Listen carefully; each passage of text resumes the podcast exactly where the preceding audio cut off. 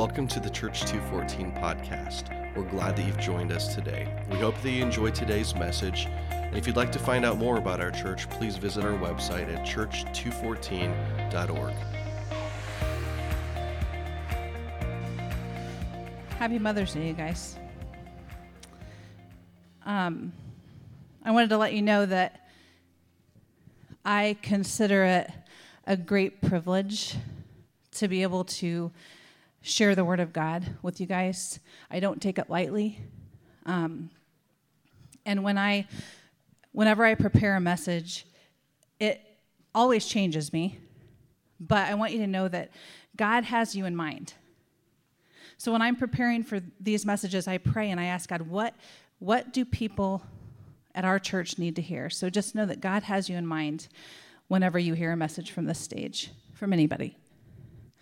But it's Mother's Day, and I thought it was really appropriate that we're still in the interruptible series because there's no other people on the planet that are interrupted more than moms. Right? And we've got, I have two pictures to prove my point. Oh, the first one. You guys, how many of you had this happen?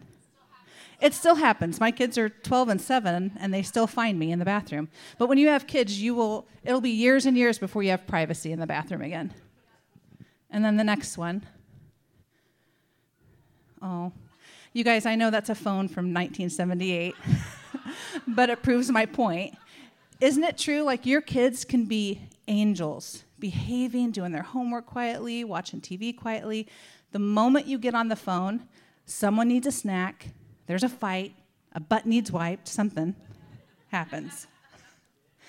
But honestly, whether you're a mom or a dad or just a living, breathing human being, I think in today's world, most of us do not handle being interrupted very well because we get annoyed. We're annoyed when our plans are interrupted. We're annoyed when our comfort is interrupted. And it's sad because most of the time, the interruptions involve people. So basically, we're annoyed with people all the time. It's not a good thing because that's what the world is made of. Beth Moore, who's a Bible teacher, she said this. She said, Annoyance is a form of pride, of course. It's arrogance with a side helping of impatience. Both quench the spirit and both look ugly on us. Annoyance is pride impatience. It's actually the complete opposite of how God, God would want us to behave and live our Christian life. But the problem is that most of us live super fast paced lives. Our schedules are jam packed, and we don't have time to be interrupted. And I have to tell you, that's not a good thing. But somewhere over the years, even as Christians, we've come to believe that busyness equals fruitfulness. And that's a lie. So here's a good test. Here's a good question to ask yourself. In your busyness, are you still experiencing the fruits of the Spirit? Galatians 5 22 through 23 says, The fruits of the Spirit are love, joy, peace, patience, kindness, goodness, faithfulness, gentleness, and self control. Or is your busyness sucking the life right out of you? Are you short with people? Are you annoyed with people? Are you so overwhelmed all the time you just can't be bothered?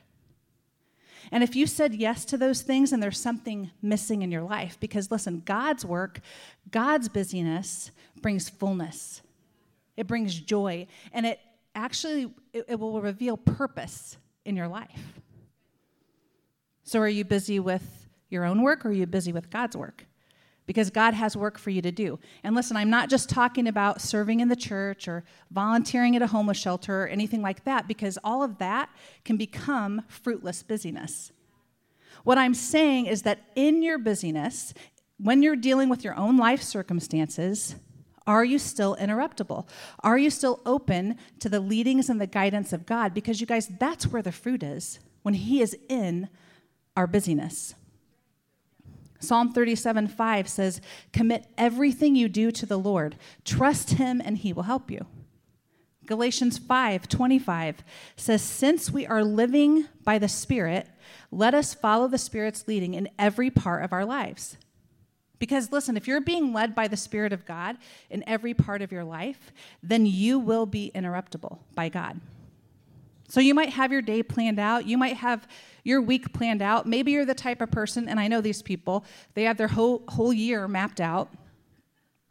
But if you're being led by the Spirit of God, you'll be okay when your plans are interrupted. Now, there's also disruptions in our life, and I believe that disruptions come from the enemy, and we have to be able to know the difference. And the reason I think that is because the definition of disruption is to break apart or throw into disorder. And you guys, God is not a God of disorder, He's a God of order. He'll actually take the disorder in your life and bring order to it and cause it to fall in alignment with His will for your life. That's the kind of God we serve. He's not a God of chaos, He's a God of order and peace. But that's for another message. So we're talking about interruptions. And one of the definitions I found for interruption is temporary cessation, intermission, or suspension. So it's these things that come up that cause us to have to pause what we're doing and turn our focus into a different direction, often in the direction of a person or people. Like you might literally have to pause your TV show. You might have to clean your house next week instead of this week. Maybe you'll have to work out later. Maybe it's something where you're actually going to have to reschedule or postpone, you know, a camping trip or a hunting trip. Kip, I'm sorry. and sometimes, actually, a lot of times, it means that you might have to lay aside your own pain and your own trials so that God can interrupt you with someone else's pain and trials. Because he has something to say or do through you. I heard someone say that if God can get it through you, he will also bring it to you. And I thought that was so good, you guys. When we can take our eyes off of ourselves for just a minute and actually invest in someone else, a lot of times we receive blessings as well. But pain and struggles can be a huge obstacle in our lives because oftentimes our own pain blinds us from seeing anybody else's pain. And in order to be interruptible, we have to take our eyes off of ourselves. We have to stop looking down. We have to lift our heads and look up to see God's interruptions. I love the part of the definition for interruption that says an intermission because an intermission means the show will go on, because the pause is temporary. God is not trying to shut down your plans or your activity. He's not trying to overlook or ignore the pain you're going through. He's just trying to use you in the midst of it. And I wonder how much we're missing because, number one, we don't allow ourselves to be interrupted because we're so busy or because of our own pain blinding us. And number two, when we are interrupted, we view it as a hindrance instead of an opportunity. And we've got to change our perspective because many times the interruptions that God brings into your life are actually appointments, divine appointments, right? One that wasn't on your calendar, but it's been on God's schedule for your life since He formed you in the womb. Chris shared a few weeks ago in his message that the interruption is your inheritance. Gary shared last week that sometimes interruptions turn obstacles into opportunities, trials into triumphs, and the unexpected into the unprecedented. That was so good, Gary. So I want to look to our example. I want to look to the one that models this whole idea of living an interruptible life, and of course, that's Jesus. So we're going to turn to Matthew chapter 14. I'm going to give you a second to get there. And we're going to start in verse 3. So, we're going to look at the story of the beheading of John the Baptist. So, John the Baptist and Jesus were more than likely cousins. And the prophet Isaiah actually prophesied about John the Baptist over 700 years before he was even born. And it says in Isaiah, a voice of one calling in the wilderness, prepare the way for the Lord. And that's what John the Baptist did. He was preparing the way for Jesus to come onto the scene. And I think that he was really the first committed and devoted follower of Jesus. But let's look at this. For Herod had arrested and imprisoned John as a favor to his wife Herodias, the former wife of Herod's brother Philip. John had been telling Herod, It is against God's law for you to marry her. Herod wanted to kill John, but he was afraid of a riot because all the people believed John was a prophet. But at a birthday party for Herod, Herodias' daughter performed a dance that greatly pleased him, so he promised with a vow to give her anything she wanted. At her mother's urging, the girl said, I want the head of John the Baptist on a tray. Then the king regretted what he had said, but because of the vow he had made in front of his guests, he issued the necessary orders. So John was beheaded in the prison, and his head was brought on a tray and given to the girl, who took it to her mother. Later, John's disciples came for his body and buried it. Then they went and told Jesus what had happened. As soon as Jesus heard the news, he left in a boat to a remote area to be alone. You guys, sometimes we forget that Jesus was a human being with real emotions, real feelings, real needs in his life. And he needed to get away because he needed to grieve, he needed to cry, he needed to pray and meet with his father. He needed that time alone. But then it goes on to say, but the crowds heard where he was headed and followed on foot from many towns. Jesus saw the huge crowd as he stepped from the boat, and he had compassion on them and healed their sick. I love that sorrow did not stop him from seeing others. I love that even in the midst of his grief, he was still interruptible. And I want to tell you something about grief today. And I felt like God said this is a word for someone today. Grief does not define you, grief is something that you experience, and that's okay. You've probably heard that saying that says grief is a process, but I have to tell you guys from my own experience, that I don't think that's true because a process is something that eventually ends. Grief does not end. It's something that you'll experience. If you've lost someone you love, if you've gone through any kind of loss, we're always going to feel that grief as long as we're on this side of heaven. And that's okay. Grief is not a bad thing until it becomes the only thing. You can be grieving, but still keep your head up. You can be grieving, but still lift your eyes up to the comforter, to the counselor. Psalm 121 says, I lift my eyes to the hills. Where does my help come from? It comes from the Lord, the maker of heaven and earth. So you have to keep your head up for God to lead you. And it goes back to that verse, Galatians 5:25. Since we're living by the Spirit, let us follow the Spirit's leading in every part of our lives. And if grief is part of your life, it means that part too. But you guys, we can't see where He's leading us if we're always looking down. You can't see the opportunities that He's putting right in front of you if you're always looking down. Jesus kept his eyes up. He kept his head up towards his father, off of himself. And that's what stood out to me in, in verse 14. It says, Jesus saw the crowd. He saw them. So here he is trying to get away, to be alone, to grieve this horrible loss of his cousin, of his friend, and he was still able to see other people. How? Because he was being led by the Spirit. You can't look down if you're being led by someone because you're not going to know where they're going. And really, when you look at the life of Jesus, he was never looking down. It says Jesus saw the huge crowd as he stepped from the boat.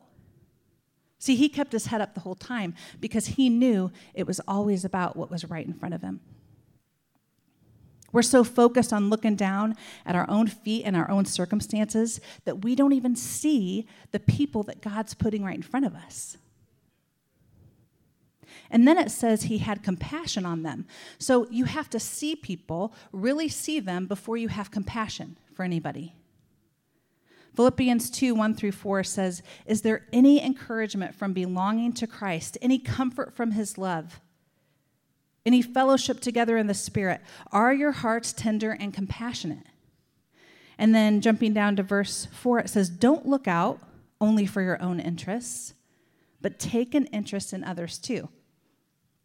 But so many of us are not able to see others the way God wants us to because we're so overwhelmed with our own life circumstances, with our own pain, with our own junk.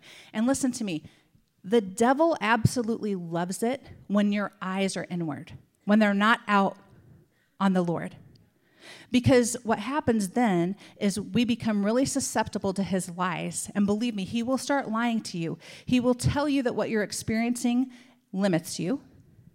Then we start believing that God cannot use us right where we're at, right? And we start feeling sorry for ourselves. And we're like, you know, I've got so much pain in my life, I have so many struggles. There's no point in looking up. God can't use me anyway.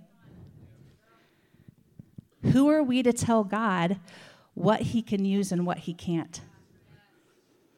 We think our weaknesses prevent God from using us when in fact, he loves to reveal his power when we're weak. The apostle Paul talks about this in 2 Corinthians chapter 12. So this is where Paul was praying. He prayed 3 times for God to take away the thorn in his flesh. And we don't know exactly what that thorn was. Was it an actual thorn in his flesh? I don't know. Was it some sort of physical ailment, emotional, mental? But he prayed three times for God to take it away. And it says, each time God said, My grace is all you need. My power works best in weakness. And then Paul says, I'm glad to boast about my weaknesses so that the power of Christ can work through me. I think that's amazing. That God's power works best when we are weak. But we let our weaknesses, our pain, our grief, our stress, whatever is going on in your life, we let all that stuff shout so much louder than the truth of God. We let our weaknesses have power over us instead of allowing God to have power through them. And that's exactly what He wants to do. And let me tell you something if you're waiting until your life is perfect or until you're not struggling with anything, until you start believing that God can use you for His purposes right where you're at, you're going to miss it. You're going to miss the opportunities, you're going to miss the interruptions, and you don't want to miss it.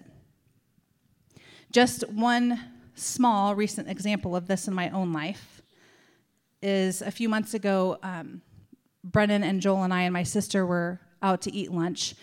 And about halfway through the meal, Joel's eyes got real big and he was feeling sick to his stomach. So he ran to the bathroom and we were back there forever. Finally, he was puking. And I noticed um, one of the employees come in and she was crying and she was dabbing her eyes. But I'm dealing with Joel, right, who I'm already worried about because he's a type 1 diabetic. So I'm thinking, great, his blood sugars are going to be crazy. It might be hard to control or whatever. And I felt the Holy Spirit say, say something to her. And I was thinking, really? I've got a puking kid here. And so I did, and I said, Are you okay? And she said, Yes. And I thought, Okay, good. And I got back to Joel. I know. And then I felt the Holy Spirit say, Ask her again. And so I asked her again, I said, Are you sure you're okay? And she said, she didn't share a lot of details, but she said it's there's some really hard things going on at home, and I'm just not sure how to handle them. And so as Joel is barfing, I asked if I could pray for this woman. And I prayed for her right there in the bathroom. And after we were done, she lit up and she thanked me and she was so appreciative. And she said, I have no doubt I was supposed to meet you today. And those are the things, you guys, that God wants to interrupt us with every single day. But we have to see people, we have to stop looking down. Because we'll miss it if we're so focused on our own circumstances, which I could have easily been in that moment, right? I could have kept looking down at poor puking Joel and missed an opportunity that God wanted to use me in. And I don't know exactly why or if it was because I was obedient, but you know what? Joel was fine the rest of the day. He was fine. And sometimes we have to consider that. Is our obedience part of our healing? So let me ask you something.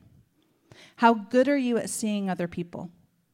Like really seeing them, noticing their needs, noticing their struggles, because I guarantee that every single one of you here today is dealing with something difficult on some level. But the question is are you letting your stress, your busyness, your grief, your problems at home stop you from being interruptible?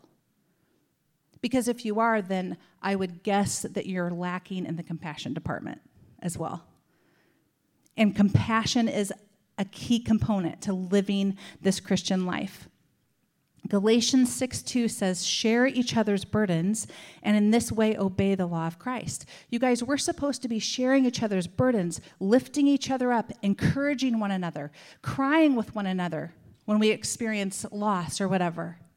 But we don't even know what each other's burdens are because we're so busy looking down at our own feet and our own circumstances. 2 Corinthians 1 4 says, He comforts us in all our troubles so that we can comfort others. When they are troubled, we will be able to give them the same comfort God has given us. It's important to let God comfort you. That's why we have to keep our eyes on Him. But compassion is not something we see a whole lot of in today's world because we're so wrapped up in ourselves, worried about ourselves. For instance, take a minute and just imagine that you were in that same position that Jesus was when he had got to the shoreline, right? He's needing some time to himself, needs time to grieve. He gets to the shore and he sees this huge crowd. Pretend that was you. What would your first reaction have been? Probably like mine, I would have dove back into the boat, hope, hoping that nobody saw me, pushed off to go back to the other side. And if someone did see me, I would have been like, I forgot my purse. I'll be back later. And I would have never shown back up. But we do that, don't we? We turn away from people. We run away from people. Why do we do that? Because when you make everything about you, you'll only see what you have to offer someone. And I don't know about you, but I do not have a lot to offer anyone in my own strength. But it's not about what we have to offer someone, it's about what God has to offer through us. But we so often turn away from people. And that was never, ever an example that Jesus set for us. He was always going towards people, even when it was probably hard for him. I mean, in this situation that Jesus was in, just after hearing this horrible news, needing some time to himself, he could have seen those crowds and said, You know what? I don't have time for this. I cannot be interrupted right now. So they're either going to have to wait or, or come back another day. But he didn't do that. Let's look at the rest of this. It says, Jesus saw the huge crowd as he stepped from the boat, and he had compassion on them and healed their sick. That evening, the disciples came to him and said, This is a remote place and it's already getting late. Send the crowds away so they can go to the villages and buy food for themselves. But Jesus said, That isn't necessary. You feed them. But we have only five loaves of bread and two fish, they answered. Okay, so you know what comes next, right? This is where Jesus performed the amazing miracle of turning those five loaves of bread and two fish into enough to feed thousands and thousands of people. The interruption was an opportunity to display the goodness and the glory of God. He could have ignored the crowds. He had a reason to. He could have went about his plan to go have some time alone, but he was being led by the Spirit of God, and the interruption turned into a miracle. And the best part is about this story is that it was just an intermission. It was just a pause. Because listen, we have a God who loves us. We have a good, good Father, and He knows what we need, and He knew what Jesus needed. The interruption was not meant to keep Jesus from grieving. In fact, Jesus still got his time alone. A few verses later, after all the people had eaten, it says, immediately after this, Jesus insisted that his disciples get back into the boat and cross to the other side of the lake while he sent the people home. After sending them home, he went up into the hills by himself to pray. Night fell while he was there alone. He still got his time alone. But notice also, it says Jesus dismissed the crowd himself. He dismissed them. You know why? Because Jesus was not in a hurry. If he was, he could have had the disciples dismiss the crowd. He could have been like, I'm going to get back, you know, to having my time alone. But this is showing us that during this intermission, during this interruption, Jesus was fully present in it. He wasn't thinking about himself. He wasn't trying to hurry up the process to get back to his plans. And I think we do that. We think that we're handling interruptions in our life really well, when in fact, the whole time we're being interrupted, we think things like, you know, man, I wish this guy would shut up. My food's getting cold. Or, gosh, I wish that, you know, I wish she would wrap this up because my baby's going to start crying any second. Or, man, I wish they wouldn't have stopped by. I have a lot I need to do today. So we're not fully present in it. And we miss so much of what God wants to do or say in those moments because we're so self focused. And if anyone had a reason to be self focused, it was Jesus. If anyone had a lot going on in his life, it was Jesus.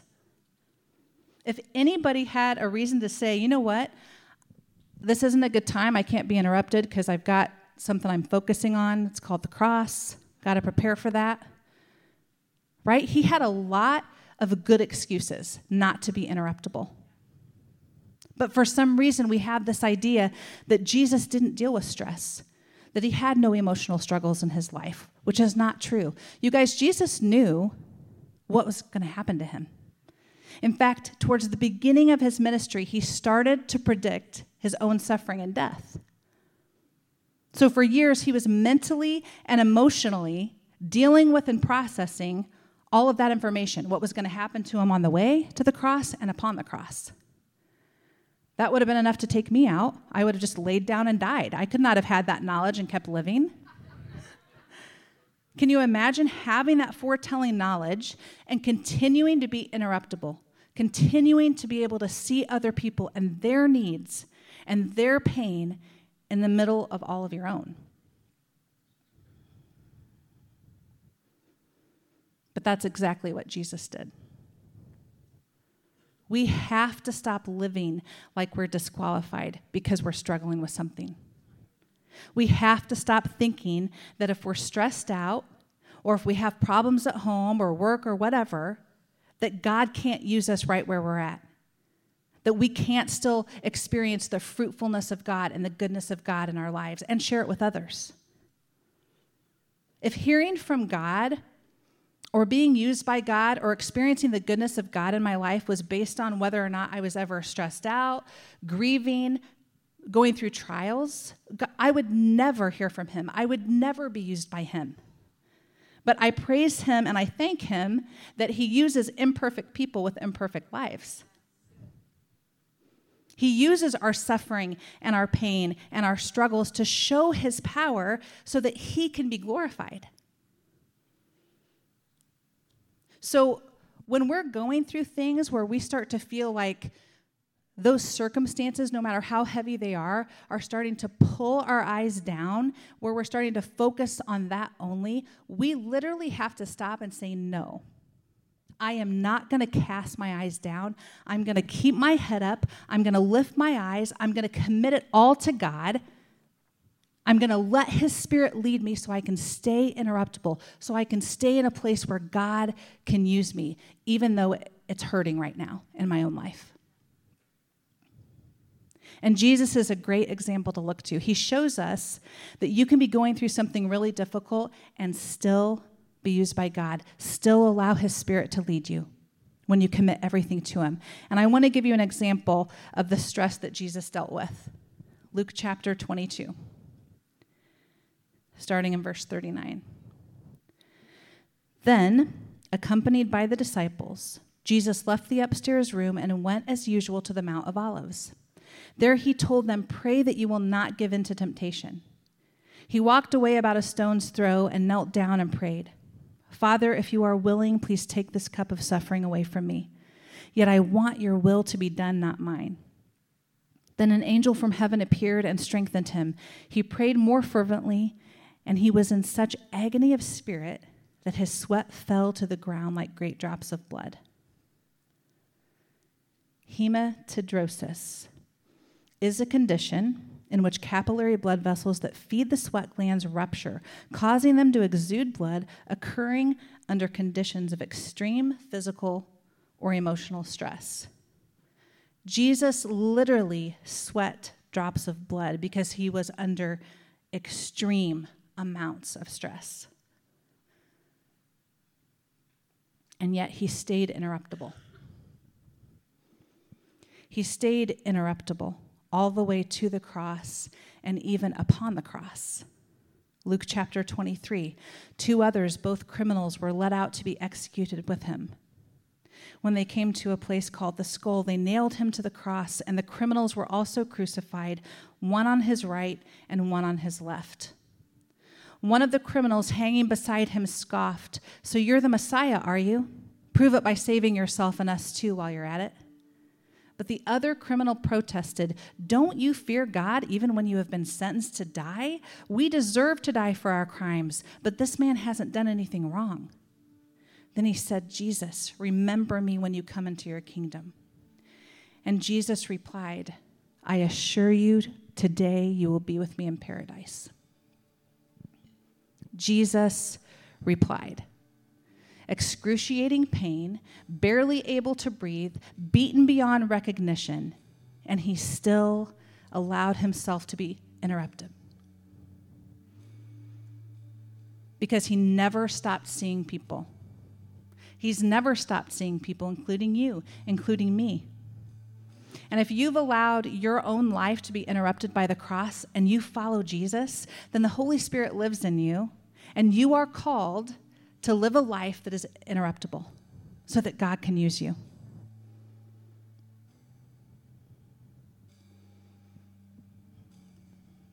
It doesn't matter what you're going through. You might have marriage problems and you think you can't help anybody else that might be having marriage problems. It's not true because it's not about you, it's about God using you to encourage. But if you keep looking down at your own feet, at your own circumstances,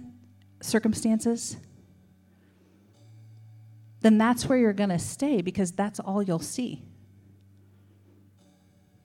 I'm telling you, you don't want to miss the interruptions and the opportunities that God has in store for you. Because you're going to find this. You're going to find that when you allow yourself to be interrupted by God and, be, and used by God to encourage someone, you will also be encouraged. You'll find that when God uses you to bring an answered prayer into someone's life, you will also receive an answered prayer. You'll find that when God uses you to bring healing into someone's life, He'll bring healing into your own life. You'll find that when God uses you to help pull somebody back up who's fallen, that you will also find the strength to keep getting back up. You guys, I think that the interruptions in our lives are often how God gets us to keep moving forward. It's how He draws us closer to Him, it's where He reveals Himself to us. It's where we get a glimpse of His glory and His goodness, which then gives us the hope and the strength to keep running the race that's set before us. And when I think of a race, of course, I think of a bunch of runners. And the interruptions are the people along the way that are holding out the glasses of water. Right? We could choose to completely stay focused on our race and on our path and keep our eyes down at where our feet are hitting the pavement never noticing the people along the way who are actually holding something that we ourselves need. And eventually, we get thirsty and we start slowing down. Eventually, we're in such need of a drink that we stop running altogether. And there's people all around you shouting for your attention, trying to interrupt you. Hey, I've got what you need. But because we're not looking up, we're going to miss it and you don't want to miss it. So, as we close today, I just got, I want you to shut your eyes and I want you to ask yourself Am I interruptible? I want you to think for a minute about how you handle interruptions in your life. And I want you to ask yourself if you are in a place where you're letting the Spirit of God lead you in every part of your life, or have the circumstances of your life become so heavy that you can't even keep your head up. You can't lift your head up. It's not where God wants you to be, you guys. So if you're feeling that way, if you feel like the things of your life have become so heavy that you can't be used by God, that you can't see anyone else, I want to pray for you. And I, I am going to ask you to come forward if that's you. Because I think that there's healing in that. I think there's answers to prayer when you can take a physical step forward, showing God that you're serious, that you want this change to happen. So, Lord, thank you. Thank you that you're with us, that you never leave us. Thank you that you are a God who is not only interruptible, but who allows us to interrupt you, who uses us, who interrupts us with the things and the plans that you have for our lives. And Lord, I pray for anyone here today who is feeling like the circumstances of their life are so heavy that they can't look up, that they can't see other people. God, I pray that you would show them that that's not true. I pray that they would open their hearts and their eyes to start seeing the people and the situations you're putting right in front of them that you want to use them in, Lord. In Jesus' name, amen.